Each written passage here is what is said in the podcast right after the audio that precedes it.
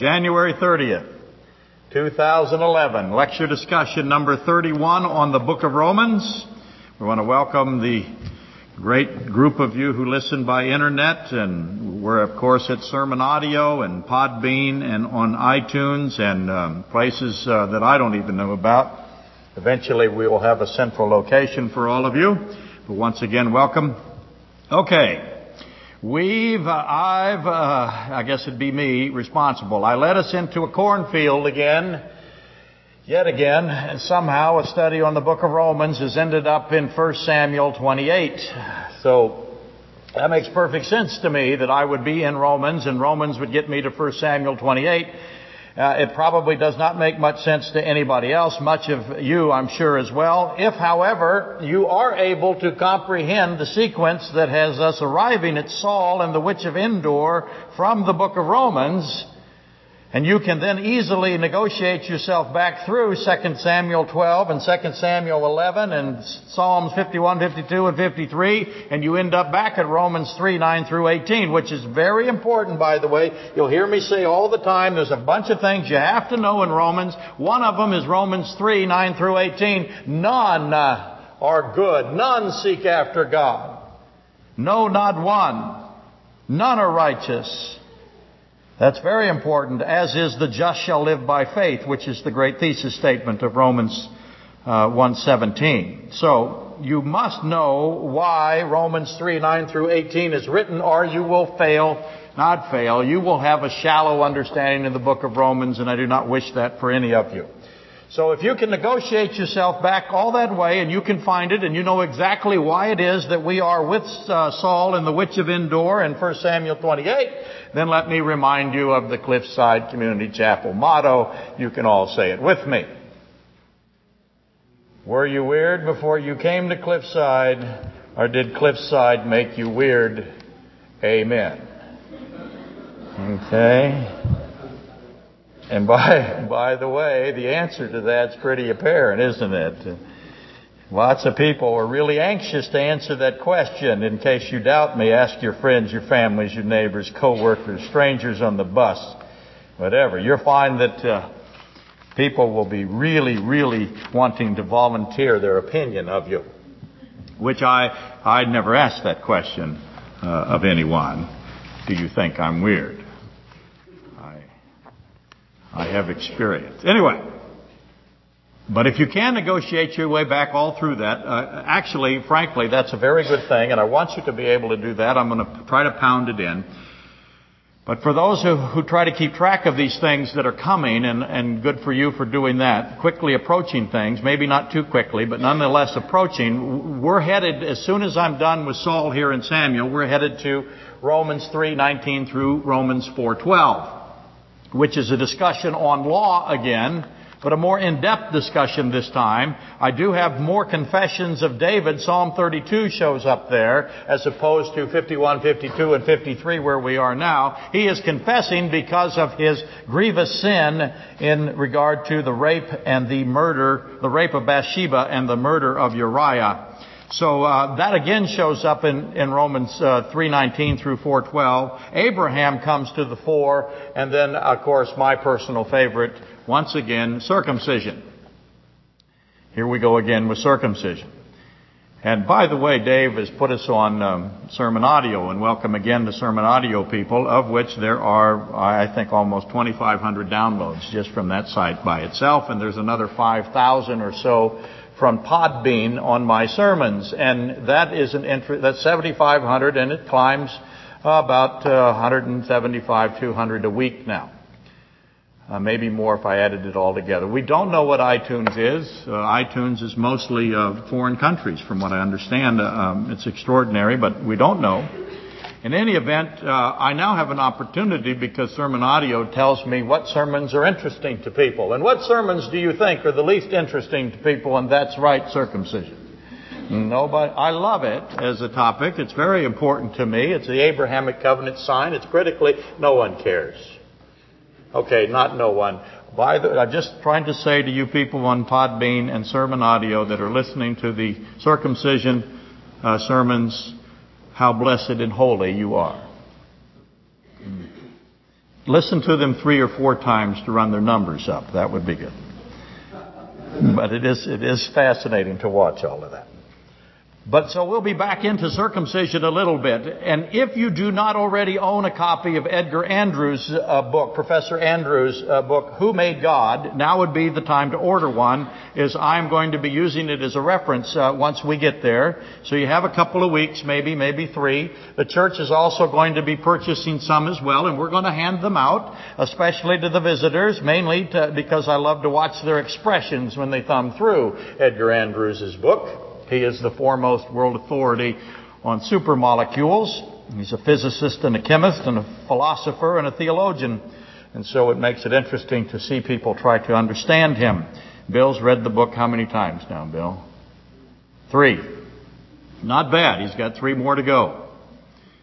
And then you begin to understand Edgar Andrews. I'm going to force you to understand Edgar Andrews. So be prepared for that. It's something you make sure you bring your kids so they can go uh, torment their teachers. But also be aware that Romans 8 is on the horizon. And this is important. I almost brought it up when the shooting occurred in Tucson because of, I had two situations there. I had a depraved mind and I had an injured brain. And that becomes very important to you. Uh, I was going to take it on then, but I knew it was coming at Romans 8, and I knew it was coming very soon, and so I thought I'd set it aside.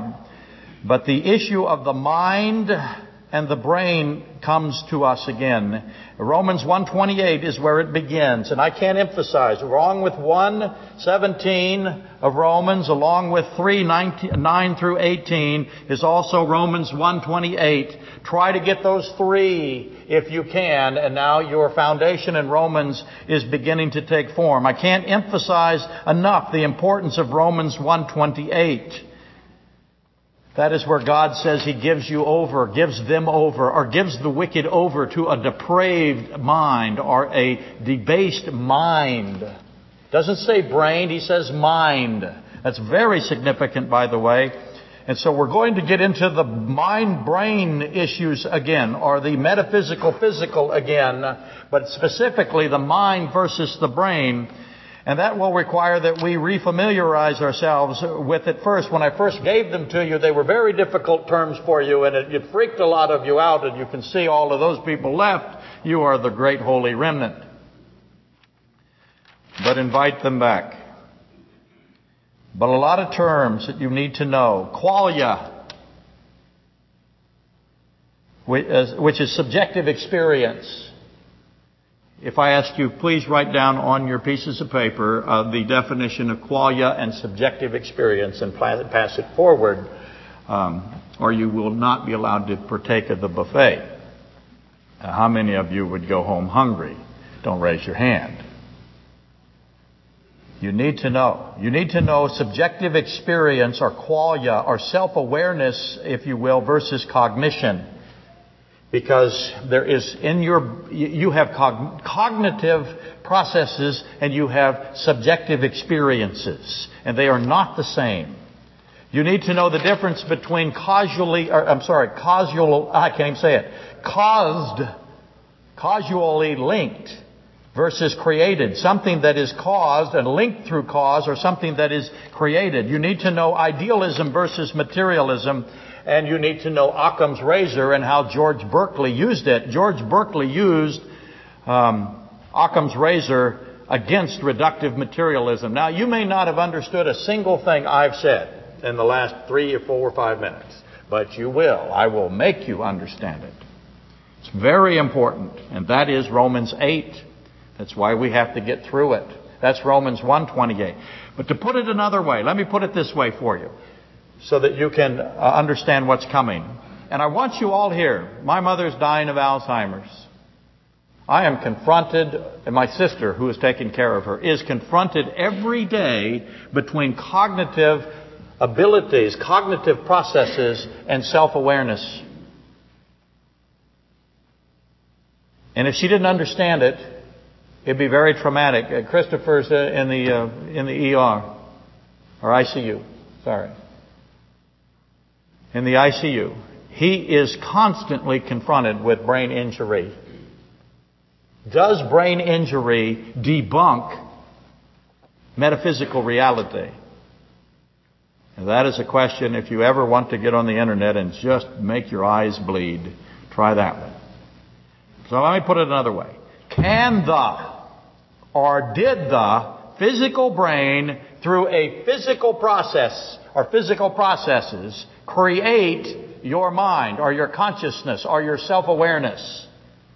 Let me repeat that. Can the brain, the physical brain, through physical processes, create your metaphysical, my metaphysical, your supernatural, my supernatural mind? That debate is everywhere. The scientific position is, is that the brain is the source of the mind, or is the source of your consciousness, is the source of your subjective experiences, is the source of your qualia, your self-awareness. I have self-awareness. You have self-awareness. How do I know you have self-awareness? You act like you do. And I haven't. Is my self-awareness the same as your self-awareness? What is a subjective experience?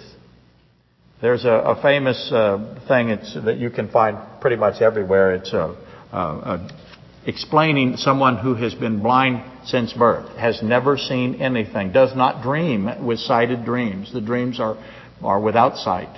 The dreams are hearing dreams, smelling dreams, tasting dreams, feeling dreams, but not sighted dreams. Blind from birth. Your job is to explain to that person who has never seen the color blue so that they can understand what blue is. Now my other question is, is my blue the same as your blue?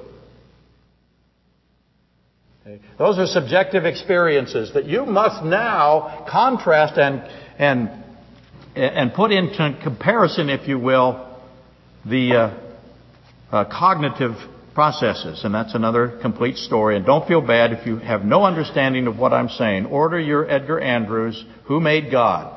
And it's of course a joke. It's a joke by him because God is the uncreated, unmade one. So who made the unmade one? It's obviously a silly question. You get it all the time from people who think that it's profound, when in fact it is infantile, which is a shame.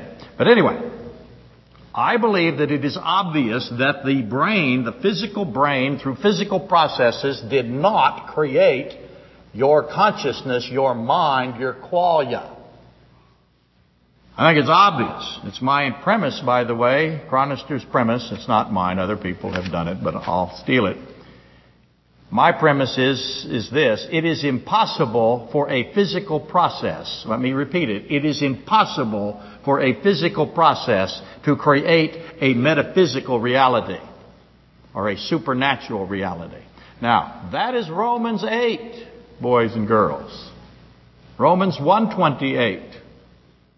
And all of you need to be able to answer the question. All of you need to be able to say to somebody that when their cognitive ability is diminishing. My cognitive abilities are diminishing right in front of you. And they could get really bad really quickly. If that happens, just know secretly, even though I'm unable to communicate it, while my kids are pushing me around in a wheelchair and I'm drooling on them, that I am laughing hysterically. Just know that somewhere my self awareness is functioning wonderfully, and I am enjoying every minute of this. I will call it getting even. Getting even with Christopher for Amanda's phone calls. That's what I will call it. Now that was funny, Amanda. That really was. Okay. Anyway.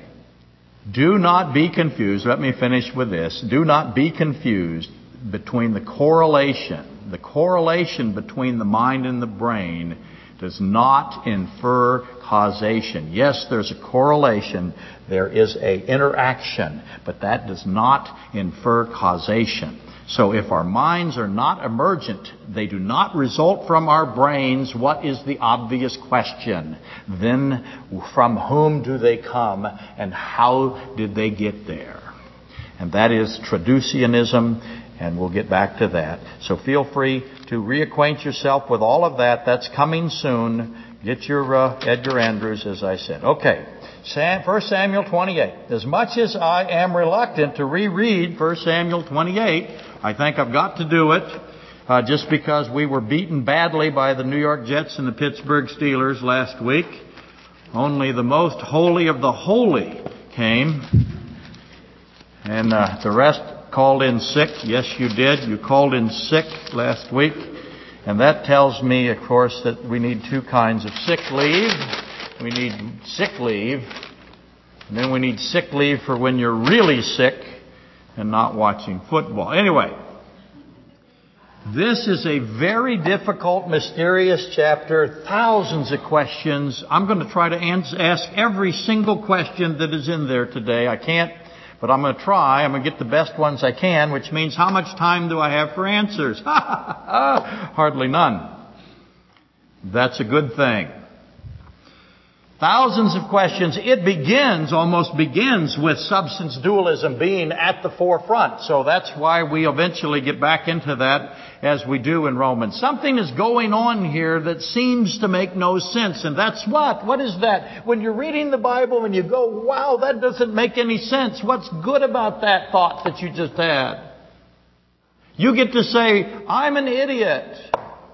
Because it must make sense. And it's exciting that you don't know that it doesn't make sense because now you know there's something wonderful there hidden that you can't find and now you go about finding it. It's, it's, the actions and words of the people here, Saul, the witch, the Samuel, the servants, which are the two men, are seem to be inexplicable on the surface, which means something magnificent is hidden here. Great buried treasure, and hopefully we can find it today. Also, I want you to co- connect it to David in 2 Samuel 12, and okay, off we go. Open up your textbooks. Here we are. 1 Samuel 28, starting at verse 3. And read along, it will help you. Now, Samuel had died. Wow, there we are. Substance dualism. His body is dead. What's the obvious question? Where is his consciousness, his mind, his metaphysical spirit, his essence, his being? Where is that? Where did he go? So we start out with substance dualism. Here we go. Now Samuel had died and all Israel had lamented for him and buried him in Ramah in his own city and Saul had put the mediums and the spiritists out of the land. What's Saul doing to the mediums and the spiritists? He's hunting them down and he's killing them. Then the Philistines gathered together and came and encamped at Shunem. So Saul gathered all Israel together and they encamped at Gilboa. When Saul saw the army of the Philistines, he was afraid and his heart trembled greatly. And when Saul inquired of the Lord, the Lord did not answer him, either by dreams or by the Urim or by the prophets did not answer him any of the three ways he was not answered. How many ways is there? Obviously there's three ways. None of, none of that's happened. And then Saul said to his servants, find me a woman. Wow. Who is a medium that I may, I said, wow, because your mind better be thinking. Notice your mind. I'm not worried about your brain. I'm worried about your mind. Your mind ought to be going, Hmm, that's interesting. Then, if it's not doing that, thump yourself. Then Saul said to his servants, Find me a woman who is a medium. Obviously, he's not in, no jokes here. I can't help myself. Not looking for, he's looking for a medium woman. Never mind. Then I may go to her and inquire of her. Another obvious question just pounded you there. And his servant said to him, In fact, there is a woman who is a medium at Endor. Then Saul disguised himself, put on other clothes, and he went and two men, two men, let me repeat, two men, not Richard Nixon here, two men. And that should get your attention. Two men with him, and they came to the woman by night. And he said, Please conduct a seance for me and bring up for me the one I shall name to you. Then the woman said to him, Look, you know what Saul has done. What Saul done? He had been killing all these people that do this. You know what Saul has done, how he has cut off the mediums and the spiritists from the land. Why then do you lay a snare for my life to cause me to die? And Saul swore to her by the Lord, saying, As the Lord lives, no punishment shall come upon you for this thing. Then the woman said, Whom shall I bring up for you? And he said, Bring up Samuel for me. When the woman saw Samuel, she cried out with a loud voice. And the woman spoke to Saul, saying, Why have you deceived me? For you are Saul. And the king said to her, Do not be afraid. What did you see? And the woman said to Saul, I saw a spirit ascending out of the earth. So he said to her, What is his form? What is his form? What's the obvious question? I'll just stop right here and you can ask the obvious question. Why does he even have a form? His metaphysical self is in a form. Our metaphysical, our metaphysical forces are, are, is our spirit soul in a form? If it is, what form is it in? Here we go. And he said to her, What is his form? And she said, An old man is coming up and he's covered with a mantle. And that, of course, is a uh, shawl, if you will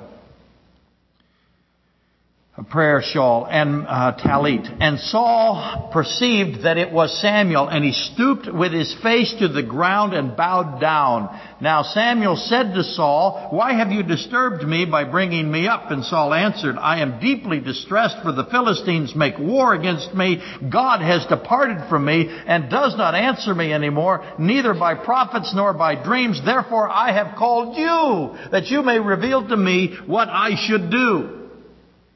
Then Samuel said, So why do you ask me, seeing the Lord has departed from you and has become your enemy?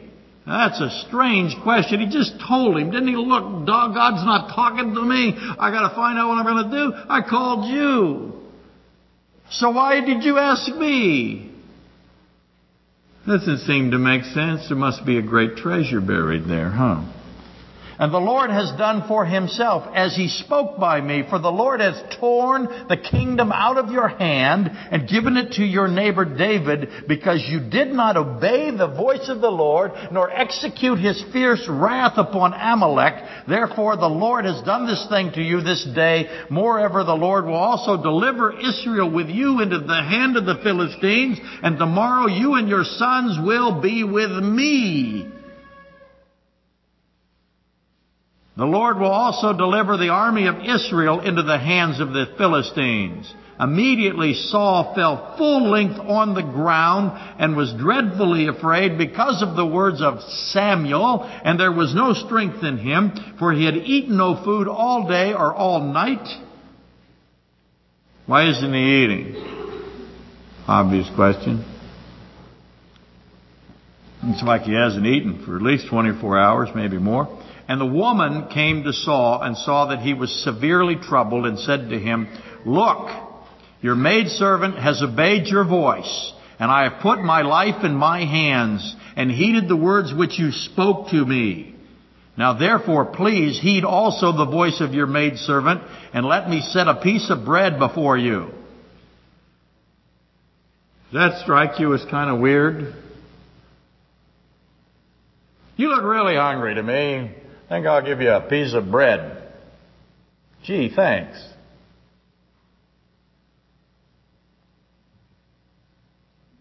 Before you eat, that you may have strength when you go your way. But he refused and said, I will not eat your piece of bread.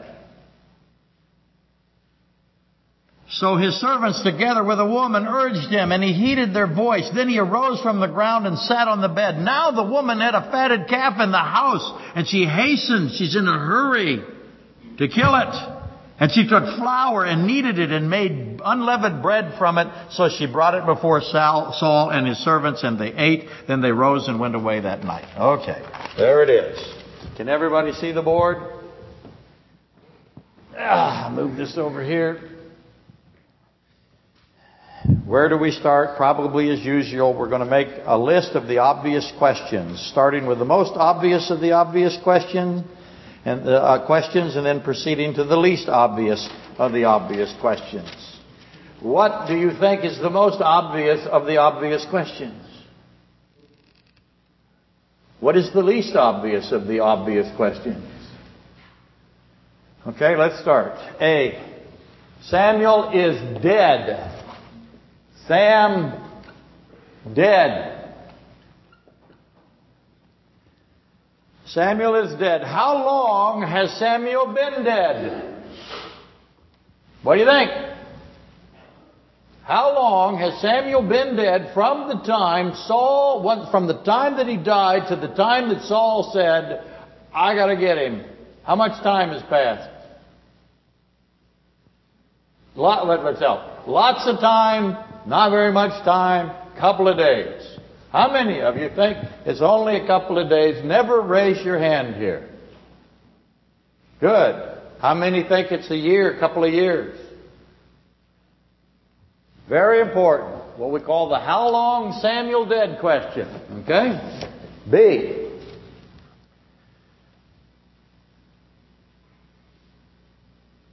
Let me repeat it. How long has Samuel been dead before Saul tries to find him? Before God sends him. Notice how I said that. I said that God sends Samuel. What have I just said about Samuel? I've just taken the position. There's two positions here. Position number one is that Samuel is not Samuel. Position number two is Samuel is Samuel. I have the Samuel is Samuel position. Does that make any sense? Good. You're starting to think like me. Bye, Anna.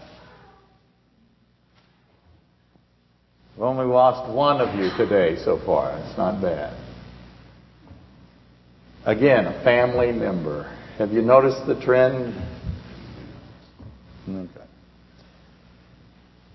It needs to be noted that Samuel had not contacted Saul since God rejected him. Okay? God rejected Saul because he sent him to kill the, what I will say, Amalek, so that you understand the typology. But it's the, uh, the, the so Amalek attacks Moses when Israel comes out of Egypt, and God took notice of that. And it is a very, very fascinating typological study. He attacks the, the back end, if you will, of the nation of Israel, the stragglers, the, the ones who are the, the slowest. Amalek the, the Amalekites come down and they kill the nation of Israel. It's the first issue that Israel has. And God tells Saul, go and kill every single one of them. Not just kill them, kill the children, kill the cows, kill the sheep, kill everything. I want everything dead of the Amalekites, especially the king.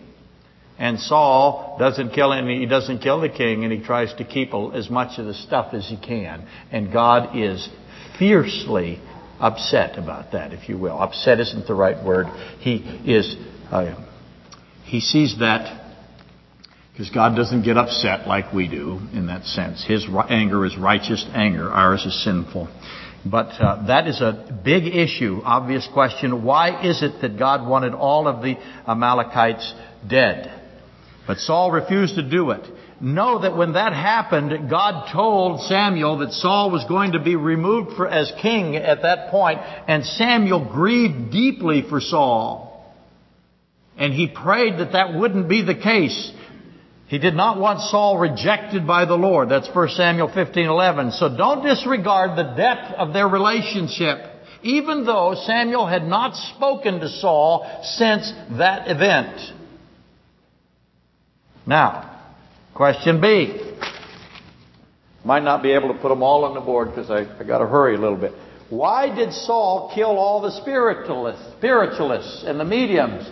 Why did he kill them all? Kill the Medes, the mediums.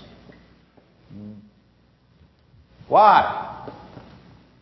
Didn't kill the larges, didn't kill the smalls, just killed the mediums. I couldn't resist. Sorry. Thank you for laughing. Sit in the front row next week. Why did Saul kill them all and then consult one? That seems odd. Didn't he kill them all? He tried to cut every of them off. but clearly he knew where one was, didn't he? He knew there were some left. What's the obvious question? How did he know? How did he know that his effort to kill them all was not successful? And it seems, it seems really strange. Then Saul said to his servants, Find me a woman who is a medium, that I may go to her and inquire of her. And his servants said, Oh, we, we just happen to know where one is. Well, there's a coincidence. Saul knew that they weren't all dead. And the servants knew that they had one around. And there wants to be a woman Find me a woman. I'm going to skip C and call it D because. Um, okay, I'll go ahead and do C. The three ways to find God or to inquire of God the dreams, prophets, and the Urim and the Thummim. And the Lord does not answer Saul. Saul tries the three ways and he doesn't get an answer. Why isn't God answering him? Okay? So why isn't God answering Saul? The phone's ringing. God's not picking it up, huh? Okay, now D. Find me a woman. Why does he want a woman spiritualist?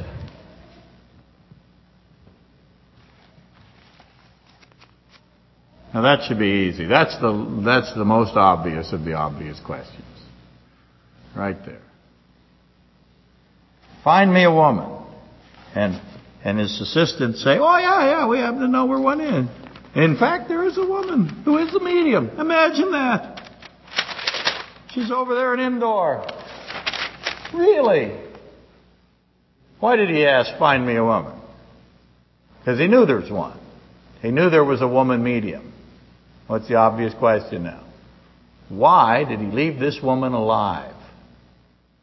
He's obviously killed all the men mediums, or he's sure trying. But he left this woman alive. Okay? What makes her so special? Or the another way to ask it, why this specific woman at Endor? What is so unique about her? Why does Saul disguise himself?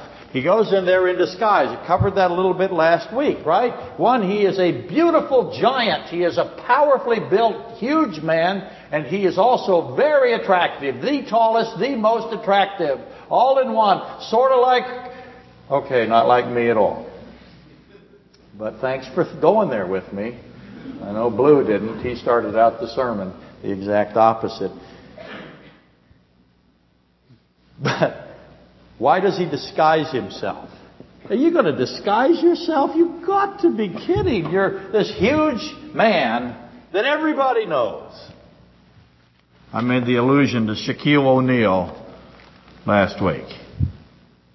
Okay, he disguises himself. Is he disguising himself to fool the woman? Or is he a little bit worried about the Philistine army that has gathered? They're huge and they're all focused on killing Saul and he's got to go find this woman. And he knows this is going to work. He knows he's going to risk his life, go through the gathering swarm of Philistines and with two guys and he's going to find this woman. This giant man. No one's going to see him.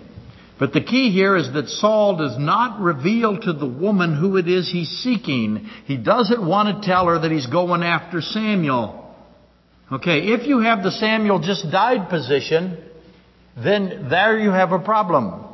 Because if Samuel is dead, just dead, everyone would know that. All Israel laments for Samuel, if you remember. Does the woman know that Samuel is just dead? And next, the woman demands a safety from death. She suspects a trap. She says, Why are you trying to ensnare me? Okay. Does she know that this is Saul? Did the woman look at the disguised giant man who has come with two guys in the middle of the night and go, Oh, I have no idea who this is? Or does she know that this is Saul? In other words, how good is the disguise? Is it uh, Groucho Marx, glasses and a funny mustache, or is it really good? Does she not know that this is Saul? That's probably my favorite thing, you know, is Clark Kent. Kent, oh, that's not Superman, you know. Yeah, who's that? Oh, oh, it's Clark Kent. Yeah, this is a professional con woman, right?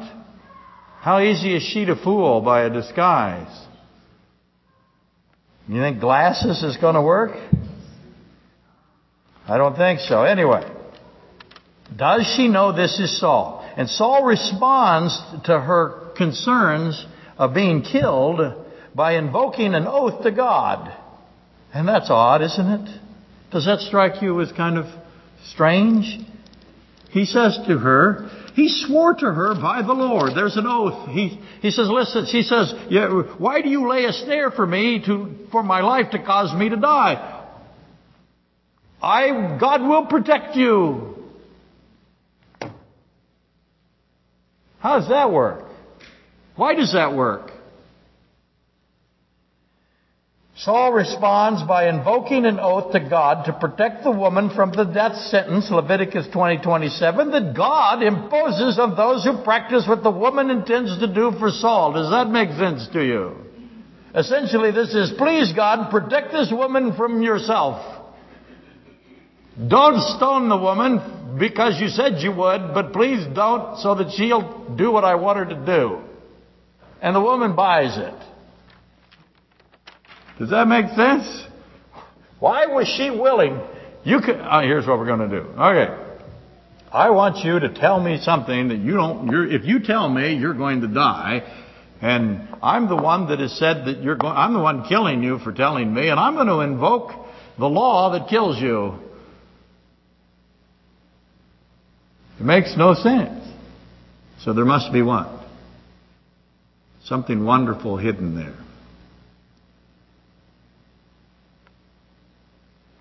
And then H again. Whom shall I bring up? Does she know that it's Samuel? Did she know that he was going to bring up Samuel? Before he got there. Now, there's a position that's the not Samuel position, and I, of course, have the Samuel is Samuel position as opposed to Samuel is not Samuel position. As I said before, did she know this is part of the Samuel was not Samuel position?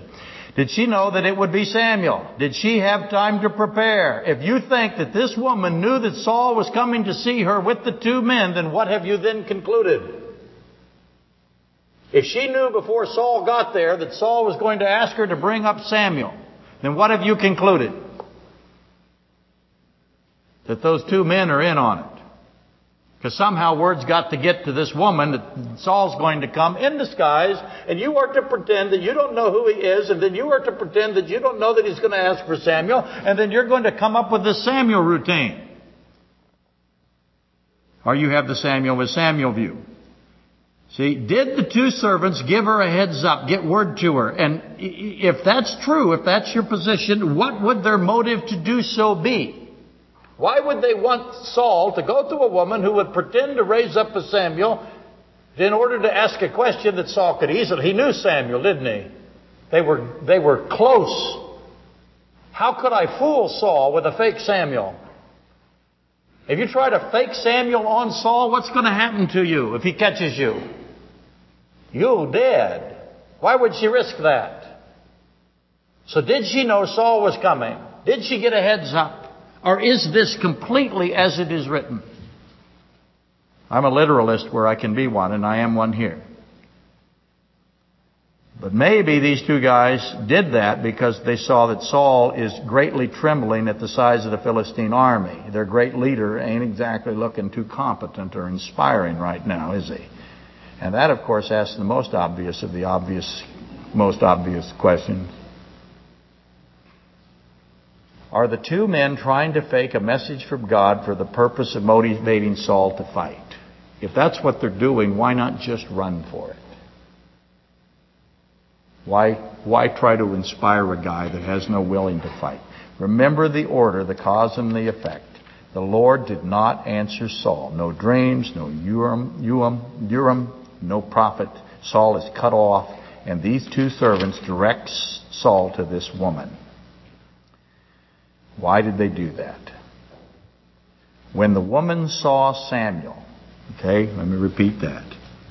When the woman saw Samuel, Verse 12. She screamed. Ah! Thought I'd try it. How'd it work? When the woman saw Samuel, she totally panicked. Think blood curdling scream of terror. Obvious question what causes this great fear in her? I'm going to stop putting them on the board till next week. Certainly, she was afraid of Samuel, wasn't she? What caused her to be so afraid of Samuel? She was petrified of Samuel. She learned something, by the way, that was true. No longer did this woman have a view that was contrary to the biblical positions on physical and metaphysical reality. She knew there was a metaphysical reality. She was in the metaphysical reality business, but what did she do? She lied about it. She faked it. Now she found out that everything she had been faking really did, or not, not in her case, but there really was one. And she was petrified. What's going to happen to her as soon as Samuel, the prophet Samuel, shows up and she is a fake witch? What's going to happen to her? What did she think was going to, she says so, I put my life in my hands. My goodness, Samuel really did come to, to us. I'm the one that's gonna get what? I'm gonna, I'm gonna be smote. That's it for me.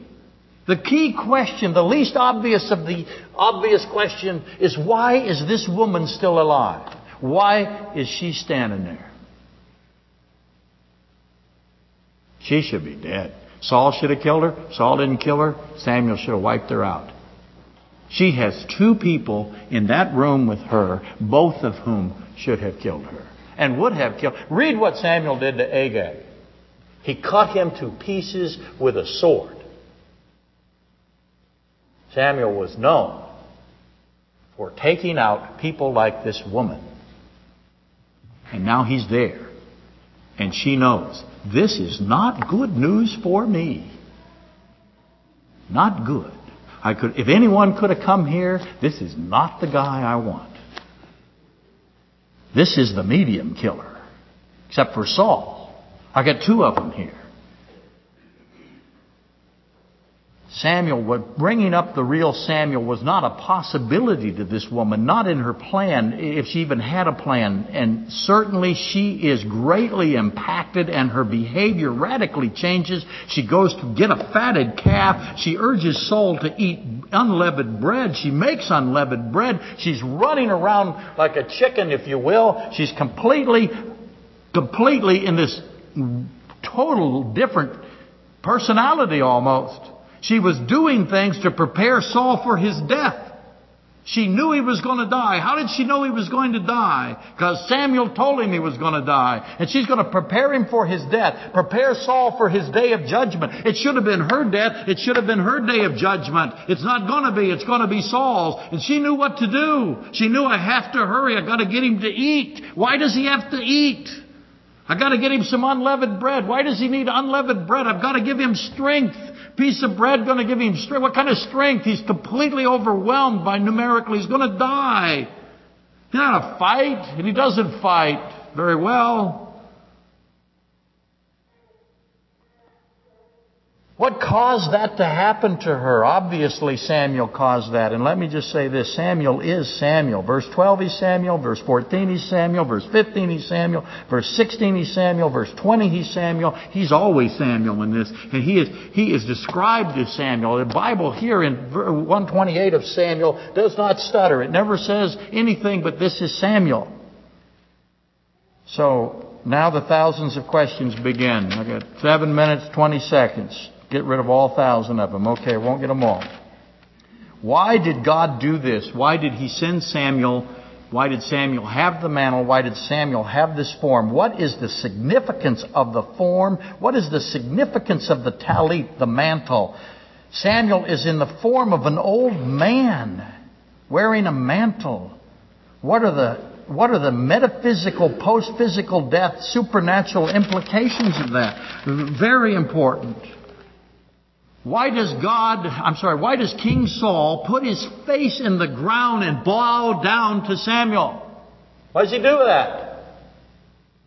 He bows down to him, puts his face in the ground. Why did the two men and the woman, when they saw, what did the two men, sorry, what did the two men and the women, woman do when Samuel showed up and they saw Saul put his face in the ground? Think about that. He put his face in the ground. What did they do? Just stand there and go, wow, that's weird? No, what do you think they did? What do you think that woman did? Man, she's, she's got a face full of dirt, doesn't she? And so do those two guys. She's not the only one afraid here. I tell you, the only one that's not afraid in this whole group is who? Well, Samuel, but also Saul. This is exactly what he wanted. He's hoping for this. He planned it. He knew it would happen. How is it that he knew it would happen? How did he know that Samuel would come? Why did he even think this would work? I'm going to go to a fake woman medium. I'm going to disguise myself. Got to be really careful. She sees who I am, she knows I'm going to kill her. And I'm going to ask her to bring up Samuel. She had no chance of doing that. But it's going to work. And it does. I submit that Saul expected this. So the obvious question again is why did Saul want to see Samuel this one more time? Samuel asked Saul two, two questions, the two questions of Samuel here. Does Samuel know the answer to these two questions? Yes, he does. So why does he ask Sam, uh, Saul the questions? Samuel already, does Samuel already know why Saul is looking for him? Of course he does. Does Samuel then ask these questions for a purpose of what? Why does he ask these questions? What's that? For us, but also for who? For Saul. Samuel comes and asks two questions of Saul that are the perfect questions for Saul. Saul wants to ask Samuel, what's going to happen to me? And he does, but Samuel wants something for Saul. He grieves for Saul. He mourns for Saul. Saul's still alive. What do we got here? We got a chance, baby. Got a chance. Saul knows God has departed, and Saul knows why, and Saul knows God will not respond, so he asks for his friend, Samuel, the one who mourned for him, and he asks, What shall I do? And what's the answer to that? What is the answer to what shall I do? And by the way, what an incredible question asked by Saul. A doomed man who knows he is doomed asks the best possible question. He asks, What shall I do? And by the way, have you noticed that God sent, wouldn't respond, right? God wouldn't respond. God's not answering him. No dreams. There's no prophet. There's no Urim. There's no Thummim. God's not responding. And then God does what? Send Samuel. That's what? That's great news. That's mercy. That's grace. Uh, you cannot imagine. God is speaking to Saul in a heretofore unprecedented way. One who is dead comes to speak, comes to testify to another, looks as he last looked. Why does he look like he looks? Have you answered that yet? Why does he look that way? Who, is it for his sake? Whose sake is it for? It's for Saul's sake. Whose other sake is it for? Who goes along for the ride here? Who gets to see Samuel? Question you raise your hand on this. Who would like to see Samuel today? All of us would. If he sent Samuel to us, what is that? That's what great blessing, great mercy. Who got it? The witch of Endor got it. Come on. She got to see Samuel, the real Samuel. She got to hear him. She got to, the two guys that are with Saul got to do the same thing. Think of everybody that's there. Obviously, now we've got to search the scripture and find the other such incidents. Lazarus is one of these. Uh, he's a witness that has come back from the dead. Jonah is one who was dead in the whale, and if you don't think so, see me later. Jonah's dead in the whale, vomited up. He is a witness to Nineveh. Those who came out of the tombs at the crucifixion of Christ. Moses, Make the case for Moses. And remember Abraham's words to the rich Pharisee when the rich Pharisee or the rich man, if you think, said, uh, Send Lazarus back to my brothers. And Abraham said, They have the prophets. I'm not going to send you somebody. They won't listen to the prophets. They won't listen to Lazarus. But yet Samuel comes back. Remember David when the, when the child born dies, David said, He shall not return to me, I shall go to him.